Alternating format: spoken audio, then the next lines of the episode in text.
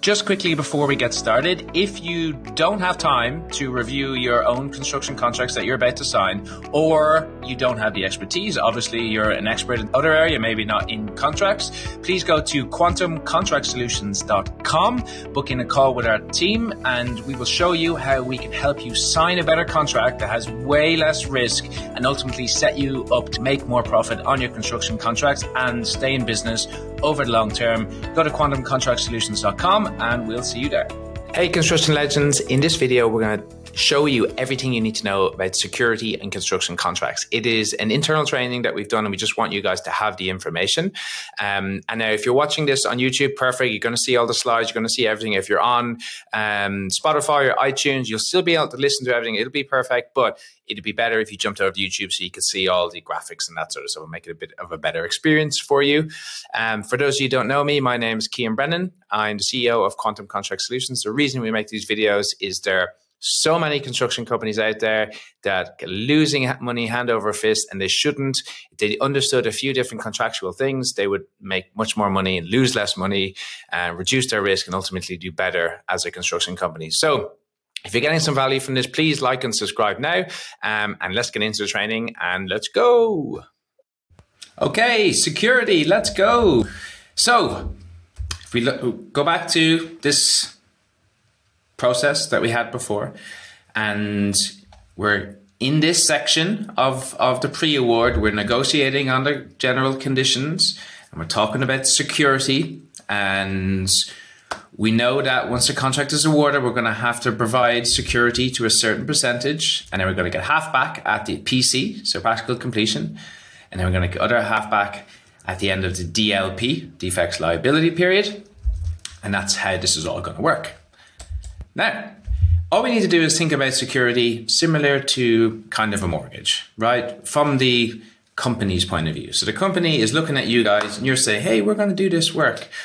and they go right well you're going to do it we're, we're going to hold back we're going to need it to hold it we're going to make sure that we have you know a certain amount of money just in case you don't do the work right? Kind of like a bank is looking at you and they go well I need to be able to sell the house if it goes bellies up. Their deposit money that we can keep if this thing doesn't work out for us right? It's just kind of you know it's a hedge against things going badly on, from their point of view okay? That's all it is. So let's talk about what is security specifically Okay. First thing is the company will retain in a few different ways. We'll talk about it now. Five percent of the contract value. Now, the contract value is an important term that you are going to ask you to make sure that you define, and it's basically what is the total value of the contract that you've signed. Okay, so when you sign the contract, there's going to be an agreed contract value and we need to figure out what that contract value is because it's 5 or 10% of that contract value. Normally, the contract value or the contract price is defined in the contract as a defined term. Okay, so that's how you'll know exactly what we're talking about. Make sure the company can complete the work even if you mess up or go insolvent. That's the real reason that we have security. You're going to hold that money back to make sure that they can pay someone else to do the work if you go off or you go insolvent or something bad happens that's that's why they want to hold the money. Or for example if during that DLP period you don't come back to site to fix your mistakes they'll use that money to rectify the works okay? That's what security is that's the purpose of security.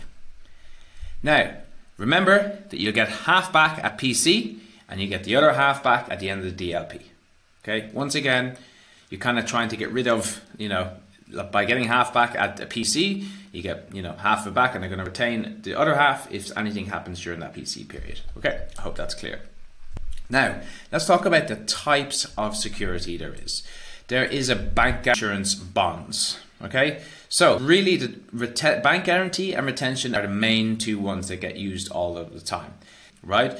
Bank guarantee is to the bank and you go, Hi, bank. I need um, a guarantee from you that you will pay the company 5 to 10% of the contract value, whatever it's agreed on in the contract, of the contract value in the case that you know I can't do the work. They can come to you and pull on that money, um, and that's the agreement. So you have to pay the bank for that privilege. So they'll go right. We'll give you a bank guarantee, but you need to pay us X amount per month um, to be able to for us to do that for you because we're taking on a risk that that could potentially be pulled, and therefore we're going to charge you interest. Now, what are the upsides of that? The upsides is you it doesn't really affect your cash flow from a um, a large point of view from a like a project point of view. So your cash flow is not really badly hurt, and the other one is um, you know it's it's quick and you can get it done. You know that's it. The downside is you obviously have to pay for it. It costs you money. You're actually out of pocket money with a bank guarantee. Hey, so we'll get back to the pod in two seconds. And so, if you're getting some value from this or you're enjoying it and you think there's other people in the construction industry that would also, please just use your thumb, share it with them on WhatsApp or whatever way that you share these type of things, Facebook, whatever it happens to be.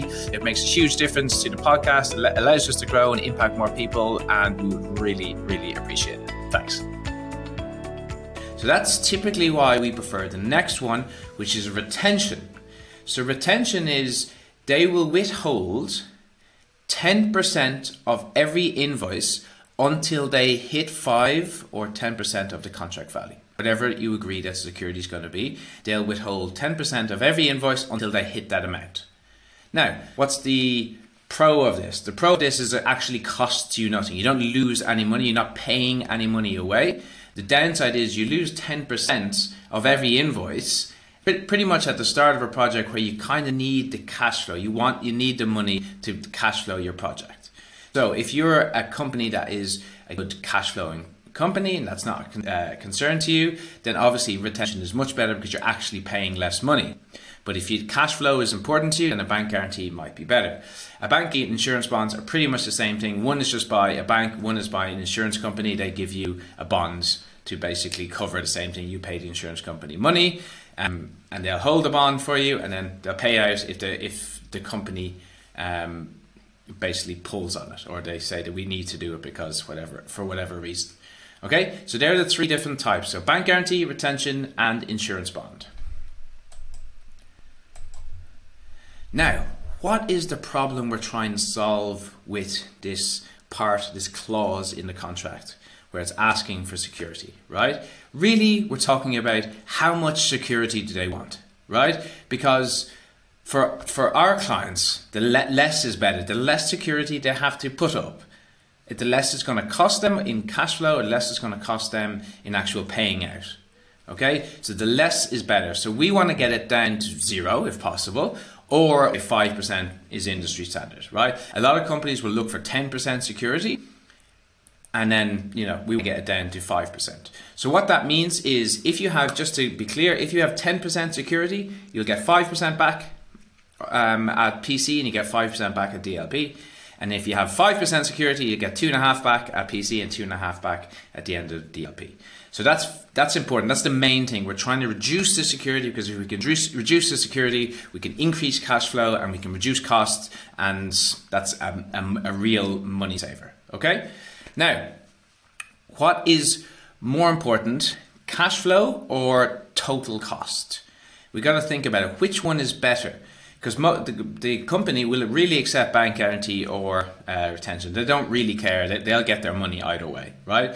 So as we got to think of, of our clients that we're dealing with is okay what's more important to them is it cash flow or is it the total costs okay so if it's if it's cash flow is more important, then bank guarantee would be better because we need to the, the retention you know eats at your cash flow more. And if total cost is more important, then obviously retention is a better option. If you can handle the cash flow issues, uh, the retention is definitely better. Okay, you're actually not out of pocket. Now, do you get it back at PC? Right, you get half back at PC, or you get half back at DLP? Now, it typically that's a normal right? It's you get half back at both of those times, and that's kind of industry standard. However, you got to think about the type of company that you are. For example, if you're the type of company that all of all of your work, if you're a service provider and the service that you provide is finished when you leave site, well then there should be there's nothing, there's no works that can that can go wrong or there's nothing that can happen for a 12 month period. For an example is a scaffolding scaffolding company. If you're a company that's going around putting up scaffolding around and then you finished work, right? So you're gone, you're gone, your service provider scaffolding is gone. well then there shouldn't be a defects liability period because you're gone. It's, there's nothing can go wrong for 12 months. So you're to withhold the money makes absolutely no sense. You should get it all back then. So really, just is making sure that you, it, the type of company you are needs to make sense for if you're getting security back or not. Okay.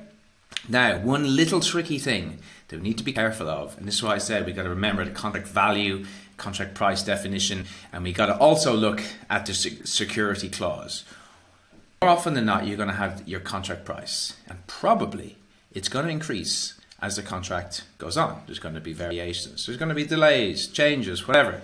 So it's going to increase, which means, in theory, that if you have to provide a 5% security, 5% is going to increase. So, does that mean that your security has to increase? It needs to be crystal clear to understand what happens. Because obviously, for our clients, we want it to increase we want it to stay the same. We don't want to get have to, like you know if a contract holds, we don't have to give double the security. Best interest in heart. We want to keep their costs down. Okay, there are the four things that we're looking for. That makes sense. Um, what you need to be able to do now is go through, talk about each of the key points, talk about what security is in general, talk about how like what it is, how it works, kinds of securities, um, how each of um, and then what are the problems that we're trying to solve.